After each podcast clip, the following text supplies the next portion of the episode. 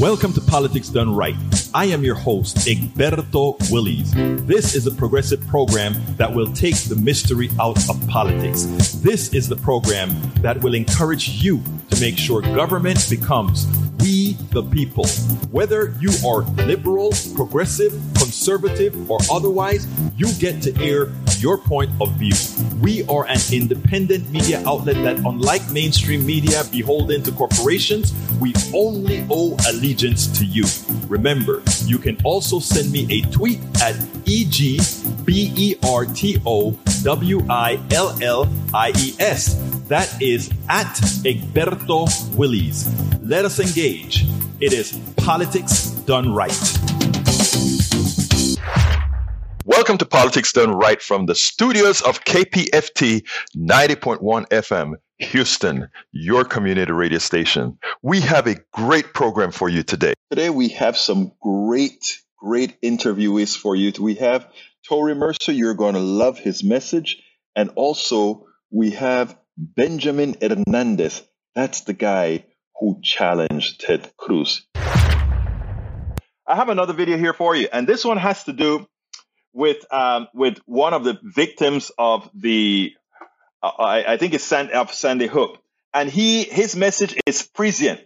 I want every single person, every single humane person who wants to stop the killings effected by the uh, Republican Party leaders. Those who want to stop the killing by the Republican Party leaders need to listen to this guy. One of the other people who knows this grief, sadly, someone who has met with the president to discuss this issue is Fred Guttenberg. His daughter, Jamie, was killed in the Parkland, Florida mass school shooting back in 2018. Um, Fred, thank you for joining us tonight. And, and first, I just want to say, um, I imagine this is very difficult emotionally uh, for you. And I, I, I'm offering my deepest condolences and thank you for making a little time to talk to us tonight.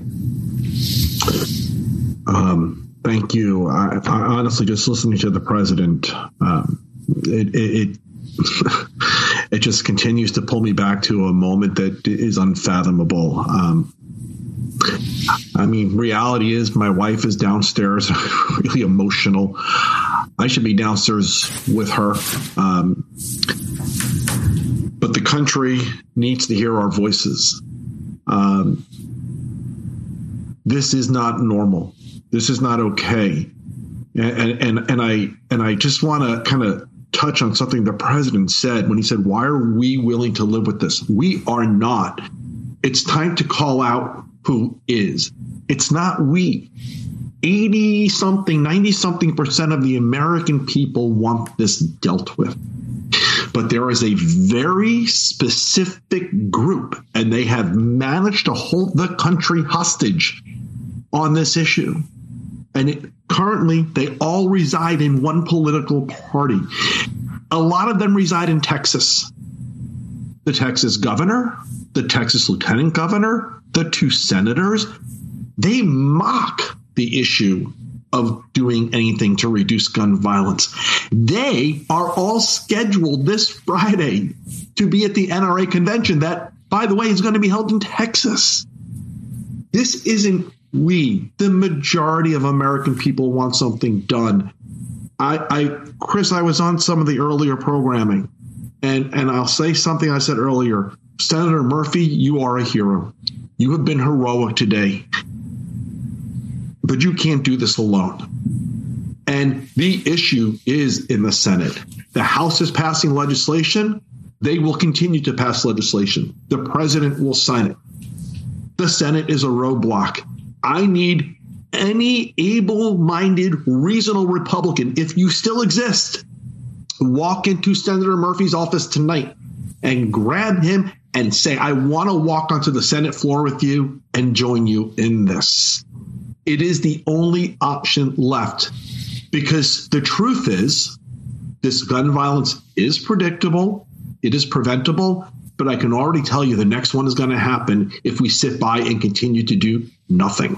Fred, you um you had your life changed obviously uh, with the death of your daughter, and you what have what have you learned in the course of that? You're not someone who was doing this before.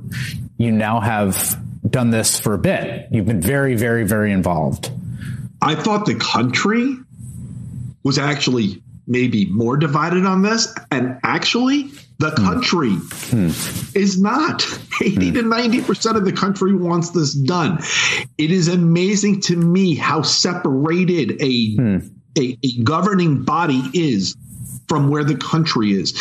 And I, and I will tell you, there is a common thread, a person, a common person who has stood by as the numbers of weapons on the streets have increased. The number of killings have increased. His name is Mitch McConnell. He put out a statement today. It looked exactly like the statement he put out after my daughter was killed. And he stood by and still did nothing. And so I am actually amazed that this country has that the numbers of people who say they want something done are blocked by Mitch McConnell and that governing body. And so there's also, for me, a weird sense of hope there hmm. because we know exactly where the problem is and we know exactly what to do about it. Because if this latest shooting doesn't shake them and nothing gets done, there's an election not too far away and let's kick their butts out of out of out of the Senate because they're not doing their job. And that's exactly what we are going to do in November. Now it's the time, like we've constantly said, the Republican Party, as Michael Rudnin said, is the party of death. I mean, that's the outcome of their, I mean, uh, uh, uh, they, you know, the policies that they support, you know, not giving health care, death, uh, supporting the so- sale of AR 15s, death, uh, not supporting kids as they're growing up, death, it is the party of death.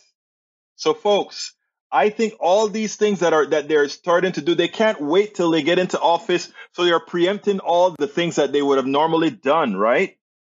It's going to cost because now the, you, you have awoken a sleeping giant, a people who don't want to live in a in a country, a people who don't want to live in a country where they can't really live. I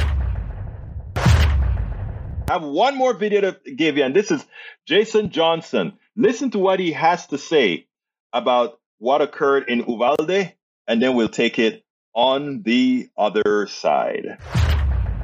I can't buy two Sudafed. Got a lot of allergies in my house. I can't buy two packages of Sudafed. I couldn't adopt a dog from the ASPCA without a home visit. The laws are so broken. And why isn't the argument made that it is harder to buy allergy medicine and decongestant and adopt a puppy than it is to arm yourself with a weapon of war? Voting, adopting a puppy, getting a damn car. All of these things are made more difficult because of the cowardice. And I'm going to say this, Nicole. I do not, obviously, do not wish harm on anyone. This is a tragedy. It hurts. I'd like get off the air and you, you feel like you want to cry when stuff happens like this. I promise you, if something like this happened at Phillips Exeter or Sidwell Friends, you'd see a change. See, a lot of these senators really don't care because they don't think it's ever going to be them. Oh, it may be their community, it may be their town, it may be their district, but it's not their kids. I promise you, if this started affecting directly some of these Republicans in the Senate, in the House, in these states, they would make a difference one way or another. They don't care. And every Democrat should be screaming at them every single second for the remainder of this year. The Republican organization, because it's not a party, does not care about your children and doesn't care if they die. And any Democrat who doesn't take that particular stance isn't concerned about our kids either. I agree wholeheartedly. Folks, we are at the end of the show. I had two more videos to play, but uh, we'll go ahead and play those on Monday along with the other interview that I did today. Look, I want to thank you all for for being here, for having a healthy discussion. My right wingers, I ask you to check your check your souls. I really and I and I say this with the most respect possible check your souls. Um, you know, uh, there there there is a point where willful ignorance has to end. There's a point where numerical facts has to mean something for the good of not only the country, but for the well-being of your family and your offsprings. Mike Cisak, I urge you to stop it. Read appropriately. You have been snowed. You have been lied to. Carmen Nurse says, Egberto, states like Texas and Pennsylvania are planning on having MAGA governors who will be able to appoint uh, soft switch as they will use to toss out votes. Yeah, I know. That's what they're trying. We're not going to let them. Beto is going to win in Texas. I think Beto has the, the, the, the launching pad of Beto's campaign was when he fronted the governor and said, You are not doing a damn thing. Folks, respectfully to my Republican brothers and sisters that are in here that are continuing to mimic the psychopaths that run their party, please think about your family. Think about your relatives. Think about them. Think about Buffalo.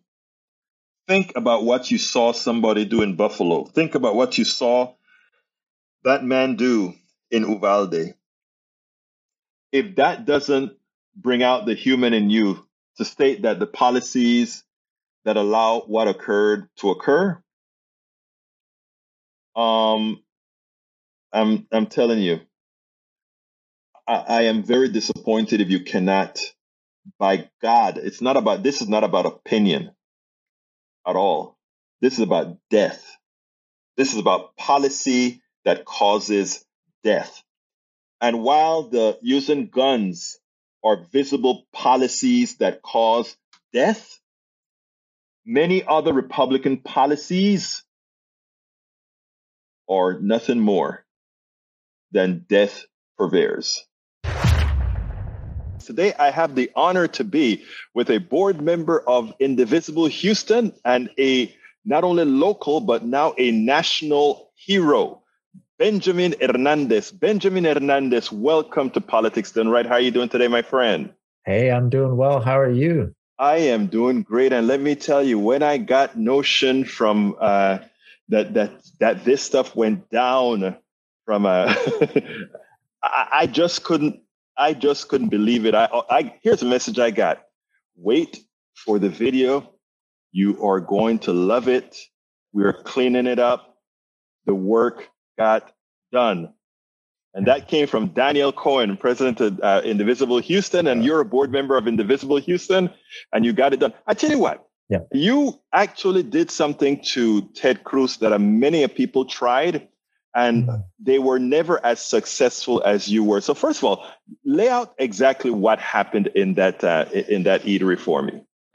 Yeah, I, I, think I mean, but I think I, I also want to say, man, it, it had to been fate because um, you know a couple you know earlier this week, uh, Beto, you know had uh, you know when he confronted Governor Abbott, mm-hmm. you know I, I, wrote something on Twitter like you know this is how we have to confront all these hypocrites, right?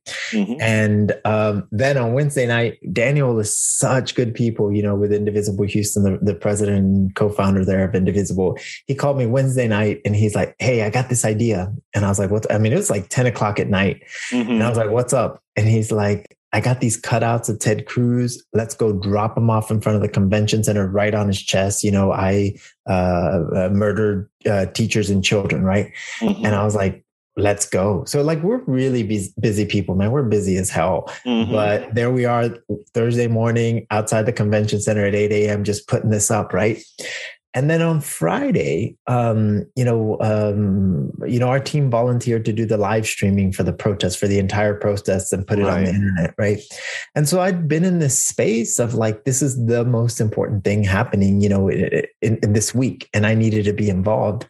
And so, you know, we were done, went home, took a shower, and uh, you know, went out for sushi and with my wife. And so we're having there, we're almost wrapping up. And then I look over and then I see Ted Cruz. And I'm like, this ever, right? Like, sorry, like, I don't know if you cuss or not here, but yeah. anyway, it, uh, like, it just like came out, like, I tell people I don't really cuss, but it was just like this, you know, like uh-huh. I'm trying to have sushi and here you are just walking in. And to me, it was clear. I was like, okay, like I'm in this space, you know, to me, it's like everything aligned and I'm here and I have to do something, right? Right. Because like I told you, just the context of the week. And like it's real easy to tweet, right? And say something like like Beto did, we got to confront all these people. But then when Ted Cruz walks into the room, it gets real really mm-hmm. fast, right? And for me, it was like, I mean, there was just not not a question of something had to be done, right? And I was there and I was like, I'm gonna do this.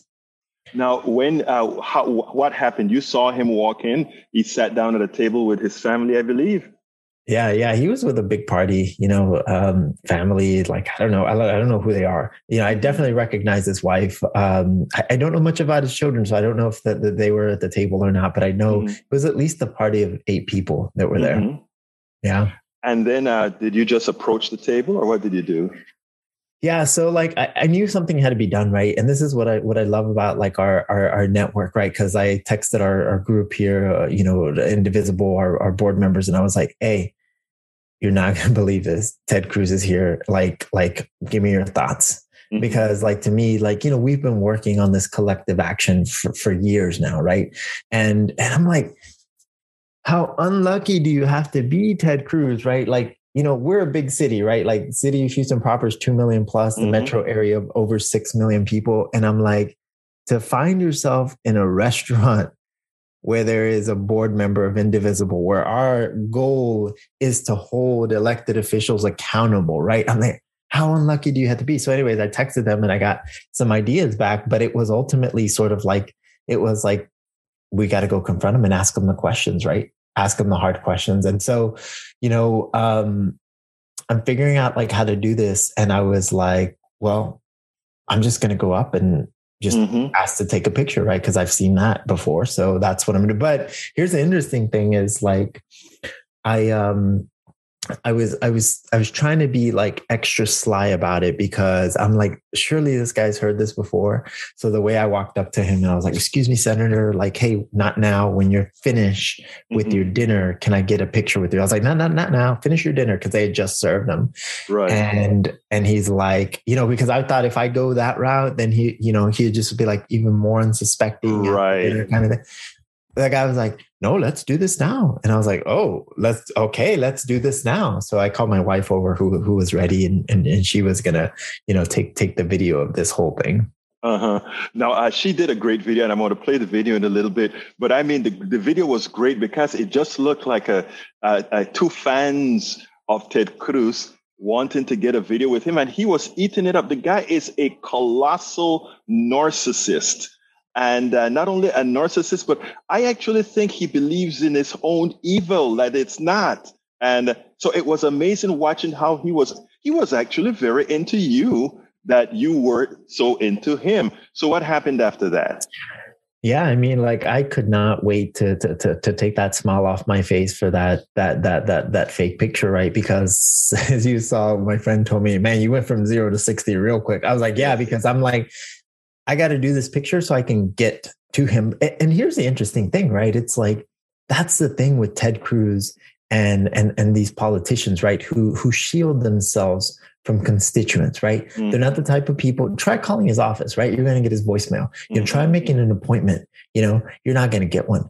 Um, they're not the type of people that hold town halls. So what we got to do is we got to revert to these tactics of like, hey, I want to take a picture of you so I can get close to you and ask you these questions, right? So the moment we were done with that picture, like I, um, you know, I just turned to him and I just went in and I was like, hey, why is it so hard to, con- uh, you know, to support background checks? And the reason to me I started with that is because we very likely have different views on what we need to do with guns in this country. Right. But I am like, surely we can start with common ground, which the vast majority of Americans support, right? With just background checks. And so that's where I started, right? And so immediately at some point he gets wind of like, like okay, like some, some, uh, like I mean, not, that he was not expecting that. He, you can see he glances down at the camera and he's like, okay, all right, it's going to be one of these.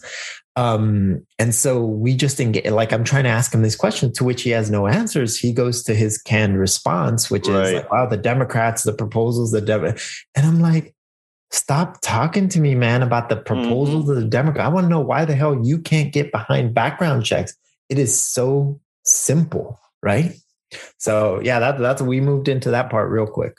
You know, some of the people that I, I placed the video on, on my YouTube for Politics Done Right and Egberto on the run. And it it turned out that some of the people, it, it's evident that they were right wingers. Like you're not giving him a chance to talk. And when I saw some of the comments, I finally said, "At last, at last, we are not the ones that are taken. At last, we are the ones that are given and saying, let me tell you, we are going to force you not to bloviate. We are going to force you not to put out a canned answer because many times what they do is they are using your question to give the to give the the answer that they want to give the direction that they want people to actually hear on that conversation and you never gave him a chance to do that and that was what was so perfect about the way you approached uh, Ted Cruz. Those people who like or think they like Ted Cruz would look at that and say, well, give him a chance to talk. You never allowed him to say what you weren't going to, the fallacies that he mm-hmm. normally puts out there.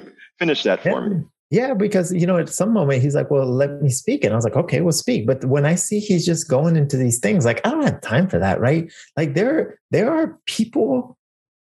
We are in this moment, right? Because there are families who just lost their kids and the two teachers, right? Like, and so right. you're going to sit here and try to give me this can't, I don't have time for that. Right.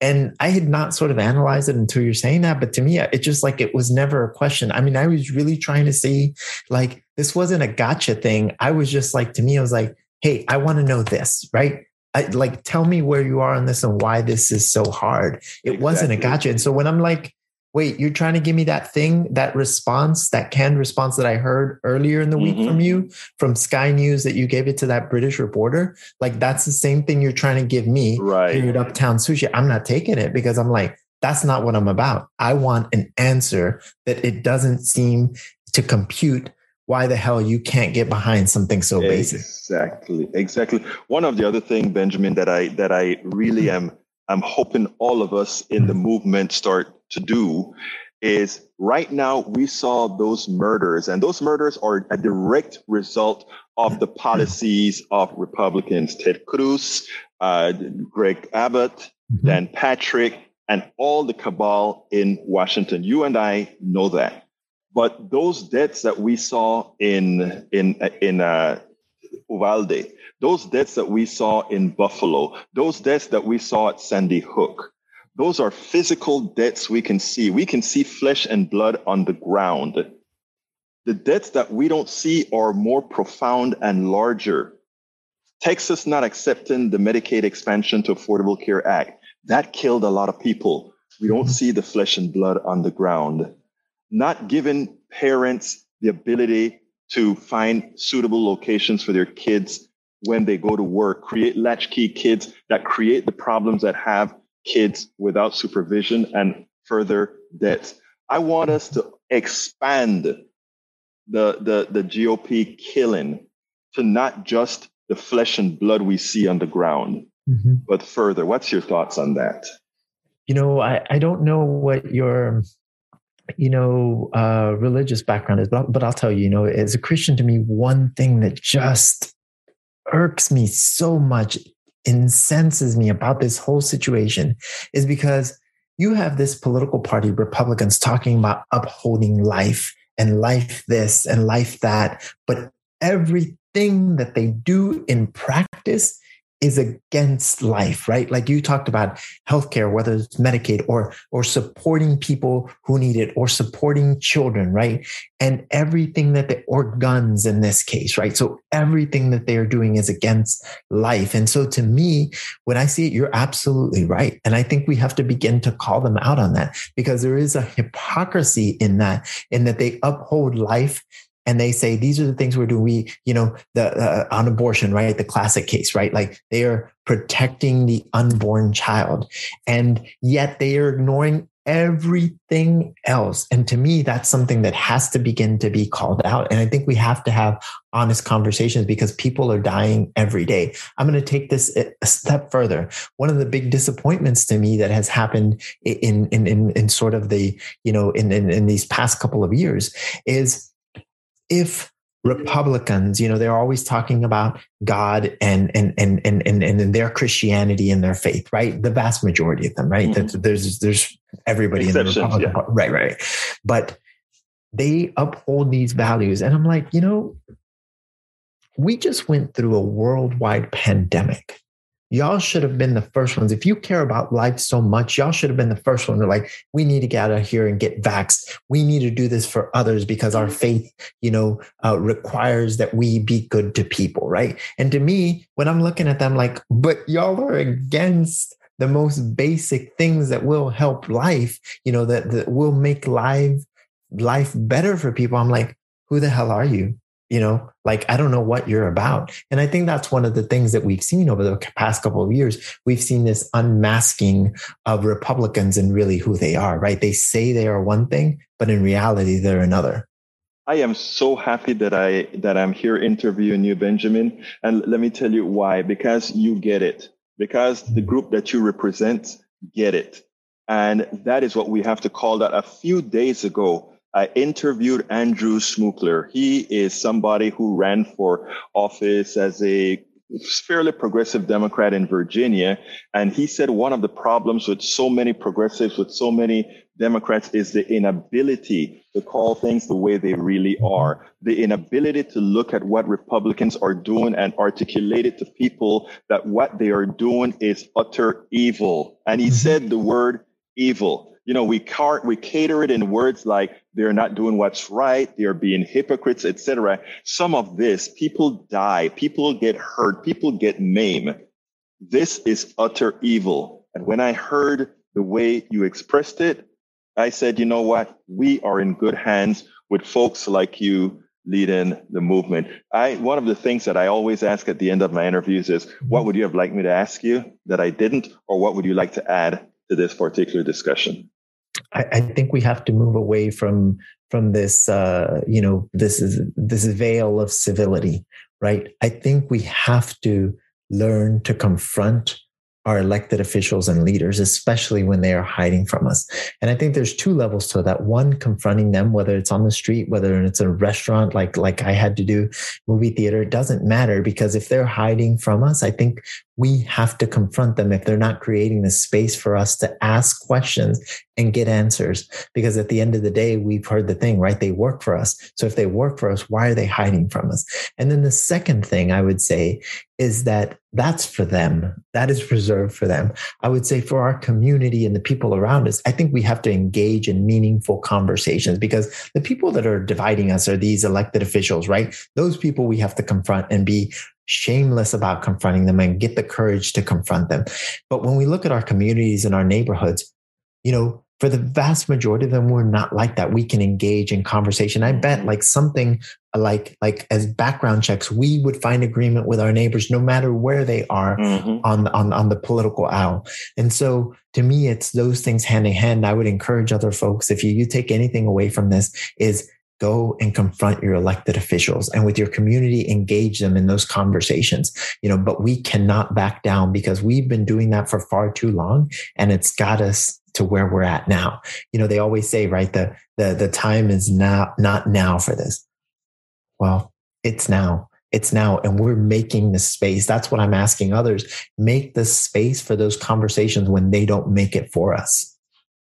Benjamin Hernandez, board member of Indivisible Houston, and our latest hero to confront Ted Cruz, someone who's there damaging us all. Thank you so kindly, Benjamin, Thank for you. having been on Politics Done Right.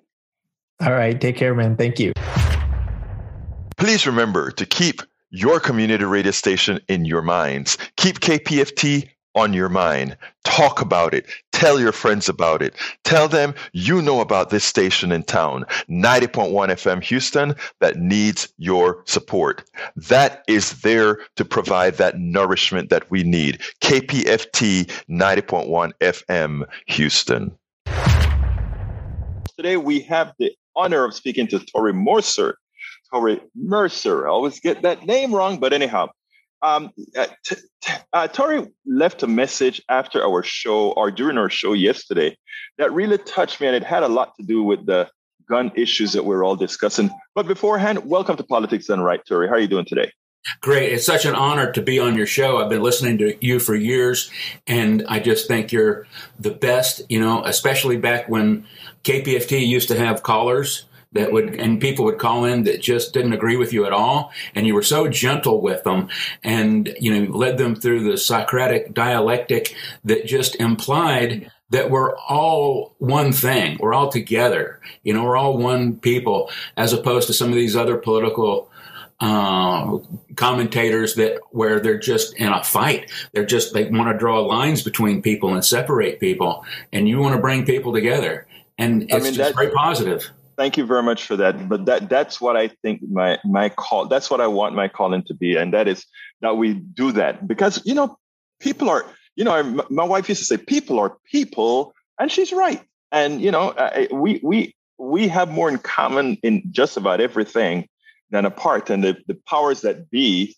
they need to keep us separated if they want to succeed in pilfering us all. But I have, first of all, tell us a little bit about your background, uh, Tori, because I've I've listened to a lot of your poems. I've listened to some of your sort of rap stuff, and I really enjoy what you have to bring to the political discourse. So tell people what's your background. Um, oh man, it's just uh, it's all over the place. Uh, juvenile delinquent, uh, social studies teacher, uh, dirt bike rider, motorcycle guy, bicycle guy. Um, uh, you know, working with uh, fairly radical nonprofits. Pueblo to People was my first career, a nonprofit organization that worked with to import things from indigenous people in Latin America for the most part. We started the fair trade coffee movement in the U.S. back when Ronald Reagan was president. We flew plane loads of Nicaragua Sandinista coffee into Canada, roasted it in Canada, and then sold it in the USA with a you know a big fu to Ronald Reagan. Uh, so we broke the embargo, and uh, and it's just been one thing after another after that pirate radio. We did a pirate radio, pirate radio here in Houston for 18 months. You know, eight hours a day of fresh public affairs. I mean, it wasn't just you know a bunch of kids up there, you know, playing their old Who records. We were uh, doing so, and that's why we got away with it. You know, the FCC let us broadcast for 18 months because we were, you know, fulfilling uh, the duty of radio mm-hmm. to inform people. We had all kind of folks that were, you know, KPFT programmers that had uh, gotten, you know, kicked off, and um, uh, they're doing public affairs. They weren't making a lot of money, but you know, solid public affairs programmers, many of which are back on the air now. Um, but um, uh, it's uh, you know every kind of solidarity campaign uh, in Latin America when you know all the civil wars were going on down there. You know, you're from Panama, you already know what I'm talking about. Nicaragua, El Salvador, you know, Guatemala. So you know we had solidarity campaigns here in Houston. So that's my perspective. Uh, never quite fit in with uh, you know the hardcore Marxist Leninist kind of leftists. I was always more uh, civil libertarian oriented, and uh, but still solid socialist. So you know, uh, not a lot of people over in my camp. So I've always had to work with uh, you know other people. You know, uh, uh, never found a lot of right ground with right wingers. You know, haven't worked with them too much. But you know, all my friends in Houston are lefties, and then you know, there's the artist side of, you know, a lot of punk rockers. Uh, originally, the original punk rock scene was very attractive to me because there was a lot of political bands and it just seemed like, you know, a continuation of the social activism kind of art that was going on in the 1960s. Mm-hmm. Uh, since then, you know, punk rock has become, you know, just another cliche like everything else. So I'm always looking for a way to plug in, uh, you know, connect art and politics. Well, I, I know you, have been doing a good job, car per, car show and all these other places that you participate in, and of course you're a historian, so um, you, you you know a whole lot about history. But let me tell you why I really wanted to speak to you. Uh, everybody has a position on the gun debate, but I, uh, you know where I stand as far as bringing folks together, etc. Your, I read the first part of your very long comment in our show yesterday.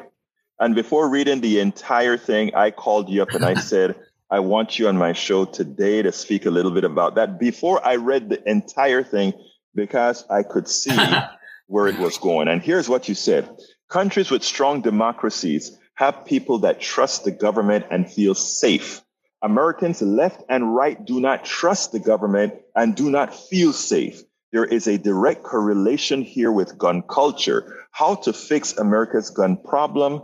Uh, let's break it down. Both sides in the gun debate do not feel safe. Both sides are afraid. And when I just, that's all I read. And by the way, it's about 20 times that length. But right, that's right. all I read. And then I said, you've got to come on to Politics Done Right and tell us about this because I I think people don't see the symmetry be- between what we call the crazy right wing and what we call the very left. They all have grievances, uh, Tori. All have grievances, but there, there's something at the core there, and that is why isn't the government working for us all? So go ahead and take it away. Well, you know, um, I've been at this for a long time, and I'm uh, like I, said, I'm, I like to use analysis. You know, I took a CIA course at you know, history of the CIA at U of H, Thomas O'Brien, and you know, it's all about analysis. You know, um, you know whether no matter what you're doing in life, you know, you got to figure things out. You're an engineer, right? It's all about analysis, and uh, so I find that increasingly that you know the whole left and right uh, way of looking at the world just doesn't work anymore because it's the world's more complex than that, and uh, this and as you know. We become one world, you know, it gets even more complex because there's, you know, so many different political systems and philosophies. And, uh, so it's, uh, you know, I don't think in terms of left and right anymore. Um, I think in terms of, uh, you know, how are we going to all kind of get on the same page? You know, we're trying to get through this dialectic. You know, we're trying to bring very disparate points of view together to be on the same page. And so, um, it's, you know, a lot about listening. It's a lot about analyzing. You know, there's what people say, and then there's the subtext. You know, what does that mean in the analysis? You know, as a poet, I like to put things into metaphors. And, um, when I hear the right wingers, you know, talk about gun rights, you know, and I'm not, I'm thinking at the cultural level, the mass mm-hmm. level, not at the NRA level, which is basically a lobby group for the gun industry. And, you know, we know what they want. LaPierre, mm-hmm. they just want some money and they're going to get it. And, uh, uh, that's not the gun culture. Okay. The gun culture is the entire country before it was a country. And, uh, you know, guns were part of our safety. You know, when back when there was this, these single shot muskets, you know, there's, you know, there's wolves outside, you know, and you got to, you know, you got to go outside to go to the bathroom. You know, you got to take your gun outside with you just to go to the bathroom. You know, it's about feeling safe and guns make us feel safe. And that's from, you know, you know, the get go. And so when, uh, I, I see the right wingers and we're what we call right wingers and we call gun nuts and, you know, gun culture people. You know, they're all about this, uh, what is it? The second amendment, um, uh, the right to bear arms. So we got to break that down. Uh, what is that about? You know, it's not about hunting. It's about King George and King George can represent both domestic and foreign enemies. You know, he was the king from another place, but he was also you know, English and all the colonists were English. He was a domestic problem before he was a foreign problem. And so as a poet, I like to think of King George, you know, uh, you know, he's not mentioned in the Constitution, but you know, the Second Amendment's all about King George. And that just represents authoritarianism. You know, it represents the antithesis of the ideal not that we've reached the ideal, but the ideal is a dem- democratic horizontal society. And King George, you know, represents authoritarianism, whether domestic, like Donald Trump, or whether foreign, like some, you know, autocratic system that might be imposed from without. And so, uh, uh, and as a civil libertarian, you know, hardcore socialist, left wing civil libertarian, you know, I you know, believe in vigilance. You know, also I'm a historian. And so, you know, I know that there's a lot of precedents for uh, authoritarianism to pop up, you know, whether it's, um, you know, the Red Scares, you know, from the 20s and 30s, or, you know, during the Civil Wars where I became uh, enculturated and politicized, the Civil Wars in uh, Latin America during, you know, Reagan and, you know, Bush point one. Um, I remember when there was some solid opposition to particularly what was going on in El Salvador. And, you know, this runs through the Carter administration. And there was rumors, you know, that there were detention camps being set up at military bases in the U.S., uh, four of them, to hold 10,000 people each in case, just in case things really popped off and, you know, there was mass, you know, civil disobedience and rebellion against U.S. foreign policy. You know, it never, you know, got to that point, but um, it made a lot of people in the left uh, back in the 1980s think that, hey, maybe we should, uh, you know, get some guns. I never bought a gun. I've never bought a gun in my life. Um, but uh, uh I know people that did. You know, some other hardcore lefties buying automatic weapons and you know riot control shotguns and crazy stuff that's even that's illegal now. Um, um, and uh, one communist friend of mine bought a uh, automatic shotgun, and you know, uh, blew a hole in a roof of his house, and eventually those are illegal now. He had to give it up. But uh, you know, we need regulation on guns. I mean, there's any number of ways to fix. I, I want to stop you right there, uh, Tori, for one thing, because what you've just showed me there is that you've showed that during the times where many on the left feel a certain level of threat, that amazingly their response wasn't all that different than some of these guys on the right, even though you and I know that their fear is really a false fear, but sure. that reaction was there. Yeah, I mean, it's like people need to trust their government. You know, what's the difference between the USA and countries that have a lot of guns uh, that, you know, or, you know, don't have a lot of guns, doesn't even matter, but, you know, democracies that people were, you know, think Nordic countries where people trust their government, mm-hmm. you know, mm-hmm. things, you know, it's not just a, it doesn't start with the gun issue and it doesn't start with the gun culture. It starts with social safety net, right. you know, people feeling safe, you know, that they're going to be able to get uh, a place to live and food and education and medical care and care when they're old and care for their children, you know, just a sense of safety. You know, we don't have that in the USA.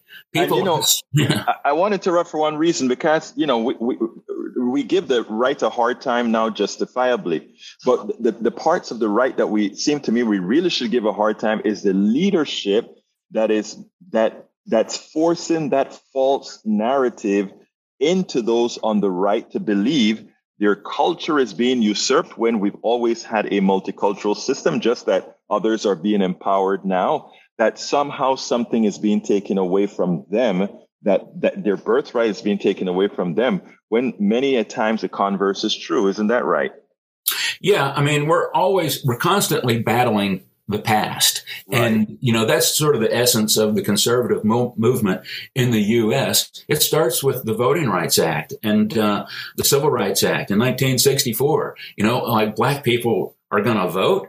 Oh my gosh. I mean, that, you know, triggered the biggest shift in this country. You know, all those, you know, uh, Klansmen from the 1930s and uh, other folks that supported the New Deal and Franklin Delano Roosevelt. I mean, they were the Democratic Party in the South. Mm-hmm, the KKK right. ran the Southern Democratic Party, and it, you know, you know, to you know, here's our analysis. You know, it made the New Deal possible.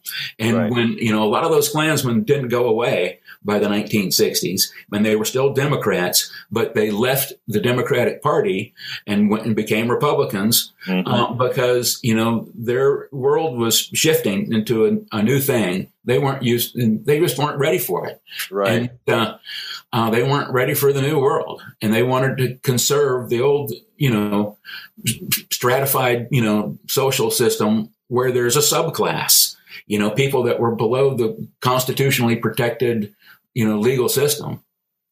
Yeah, I like I like the way that you brought in, and uh, you remember I said I only read the first part, which is what I wanted to discuss, and then how you brought in Chile and all the things that happened with Pinochet and Allende. What I really want to talk about right. now is what do you see as a solution with uh, the gun issues, with gun regulations, etc. How do you see a solution that both the left and the right will accept? Well, there's two fixes. One is very long term and it's a cultural fix and it has to do, and we don't even start with guns. You start with providing people everything they need to feel safe. You know, the social safety net, you know, from cradle to grave. And, um, you know, it's a little more difficult here in this incredibly class stratified society that's multicultural. You know, it's a lot easier here than it is in Switzerland. Okay. I mean, it's just like, that's a long term fix. Okay. The short term fix is to uh, basically satisfy the needs, you know, the deep needs, what we would call the subtext of both of these sides, you know, the right wingers, we call them, or the gun nuts, and, you know, the, you know, progressives or just, you know, people that are afraid to send their kids out of their house because, you know, that, you know, they go to church or to school or to the mall and the kids are going to get shot, you know, so, uh, how do we, you know, deep listen to both of these sides and come up with some kind of legal solution as opposed to a cultural solution. And so, um, you know, when I hear, you know, the right wingers, because, you know, I think that's who, you know, people on the progressive left need to listen to the most because, you know, we're too busy listening to ourselves and we understand what that problem is. We understand what our needs are. But in order to get to the solution and move this ball down the field, we need to, you know, do some deep analysis of the right. You know, and I'm not talking about, you know, the gun lobby and these people that are just exploiting the chaos because there's no end to, you know, people that will exploit chaos for profit. They're not going to go away. But the people that are really concerned, you know, like these, you know, kind of right wing veterans that listen to Fox, Fox News.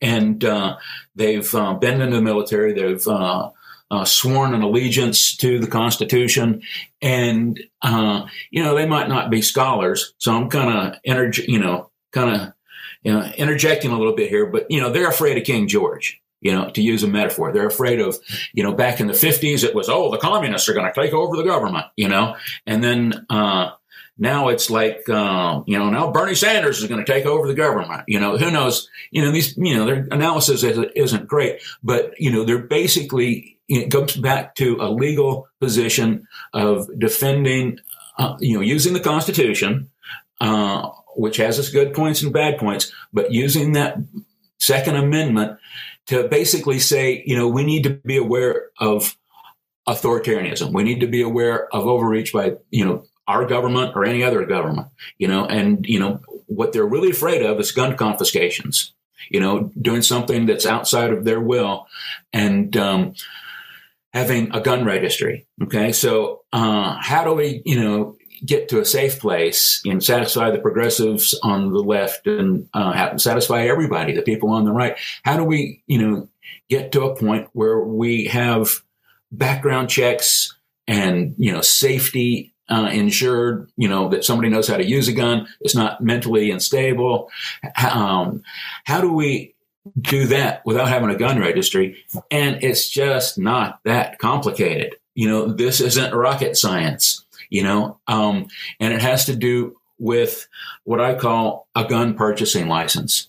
Okay. So, you know, it's like we have all kind of other licenses that, uh, people need to, acquire whenever they want to do anything. It's all about a level of trust, right? You know, whether you're going to teach children or do brain surgery, you have this license, you know, do electricity, whatever. Um, you know, it says that, you know, you were allowed to go out and do this job. And because we trust you, that's a license.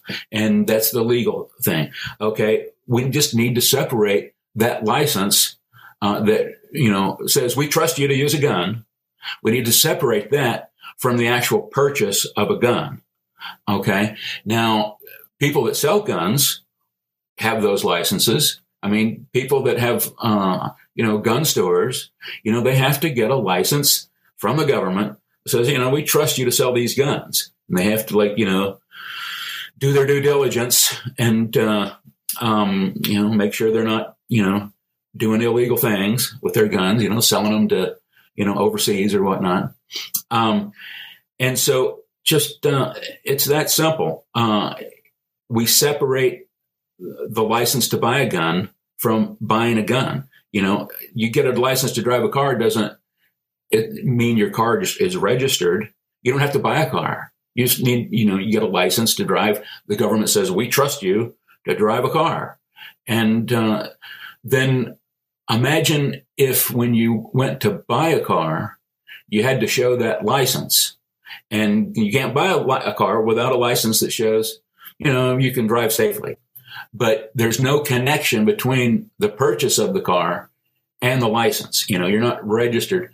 Um, and so that's how a, a, a, gun purchasing license would work. It would basically just extend the license from a gun dealer to a gun owner.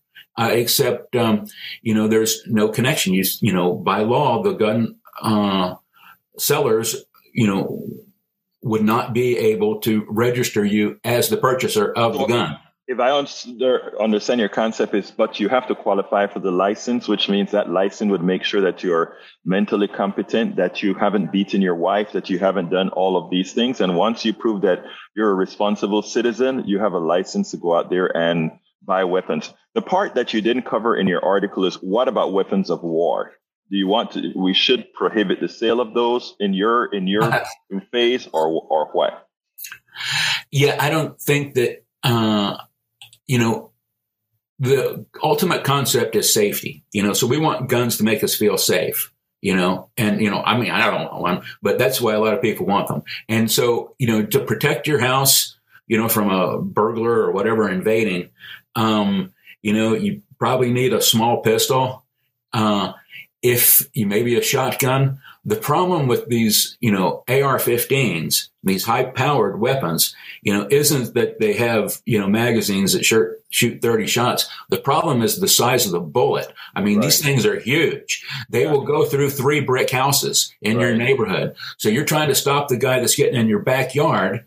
Sure, okay, let's say you shoot him and you stop him, and then it goes through uh, it goes you know, through him and kills somebody else. It goes through the wall of your house, and it goes through the wall of the you know the two brick walls of the next house, and then it goes through the two brick walls of the next house. I mean, it's not the right tool for the job. You know, my I mean, question to like, you then is in as in as much as you're saying this part is easy, there's a small fringe that I don't think would like the idea that I think you're coming to a conclusion of, and that is we probably shouldn't allow the sales of weapons of war like the AR 15. Well, uh, just like, you know, every other tool that you buy at Home Depot, we need our tools to be safe. You know, we don't need them hurting people and, you know, that don't need to be hurt. I mean, yeah, I mean, you might want to shoot the burglar or whoever rapist coming in your house, but, uh, you know, you can do that with just a small weapon. You know, right. uh, you don't need a weapon that will, you know, penetrate a tank.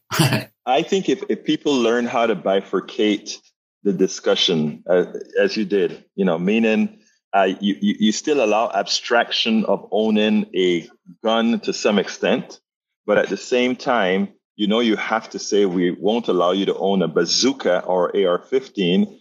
I don't. I, I think that's a better sell once we get control away from the NRA. But we're coming up close on time uh, right now, uh, Tor. Sorry, so let me ask you to give me a quick one minute closing statement here. Yeah, ultimately, uh, it's not a legal fix; it's a cultural fix. You know, we need people to feel safe. We want we don't want anybody to have guns, including the police or the military or the civilians. You know, we want a peaceful world where you know there's a horizontal democracy, one person, one vote, not some stranglehold on power like a, a, a, which a republic is. You know, we need to move beyond our constitution. We need a better constitution. We need to fix our culture. You know, everything is south of the culture. You know, every all kind of politics, economics, everything is a subset of culture. So that's the long term goal is to change the culture. And you know and we're ahead of everybody else. I mean it's easy enough to fix a culture in sweden or denmark where it's mostly monocultural.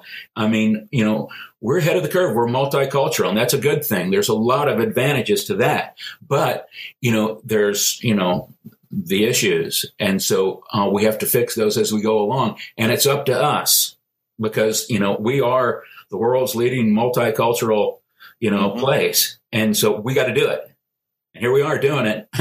Tory Mercer, uh, thank you so kindly for having been on on on uh, politics done right. And I tell you something, sir. that last there you go, buddy. There you go. That that's my group, Extinction Rebellion. That's what I'm doing now. I know that's what you are, brother. That last statement is present. Thank you so kindly, Terry. Cheers, mate. Please get one of my several books out there. As I see it, Class Warfare, the only resort to right wing doom for a contribution of $120. It's worth it. How to talk to your right wing relatives, friends, and neighbors for a contribution of $120. How to make America utopia, take away the economy from those who rigged it for a pledge of $120. Get any two of those books for $200, any three of those books for $250. The contributions from my books go directly to support our station, KPFT 90.1 FM. Alternatively, folks, please get your basic KPFT only membership for $40, a Pacifica only membership for $25, or choose from one of our many other gifts for your contribution. Just go to kpft.org Choose Politics Done Right for the program and select an option either for our books or something else to support the station. It is definitely worth it. You can listen and or watch Politics Done Right Mondays through Fridays on Facebook Live at facebook.com slash politics done right or on YouTube Live at politicsdoneright.com slash YouTube.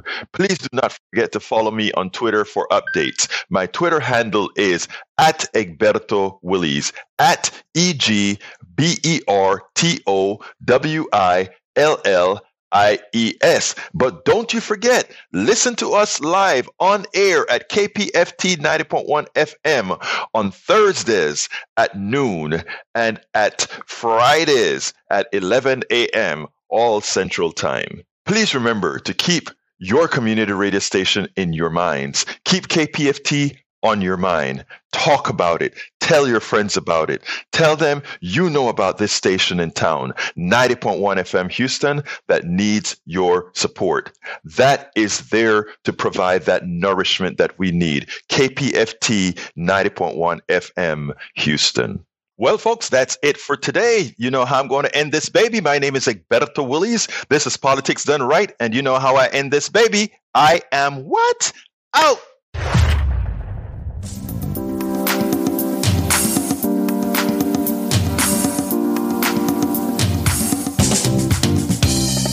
Welcome to Politics Done Right. I am your host, Egberto Willies. This is a progressive program that will take the mystery out of politics. This is the program that will encourage you to make sure government becomes we the people. Whether you are liberal, progressive, conservative, or otherwise, you get to air your point of view. We are an independent media outlet that, unlike mainstream media beholden to corporations, we only owe allegiance to you. Remember, you can also send me a tweet at E-G-B-E-R-T-O-W-I-L-L-I-E-S. That is at Egberto Willies. Let us engage.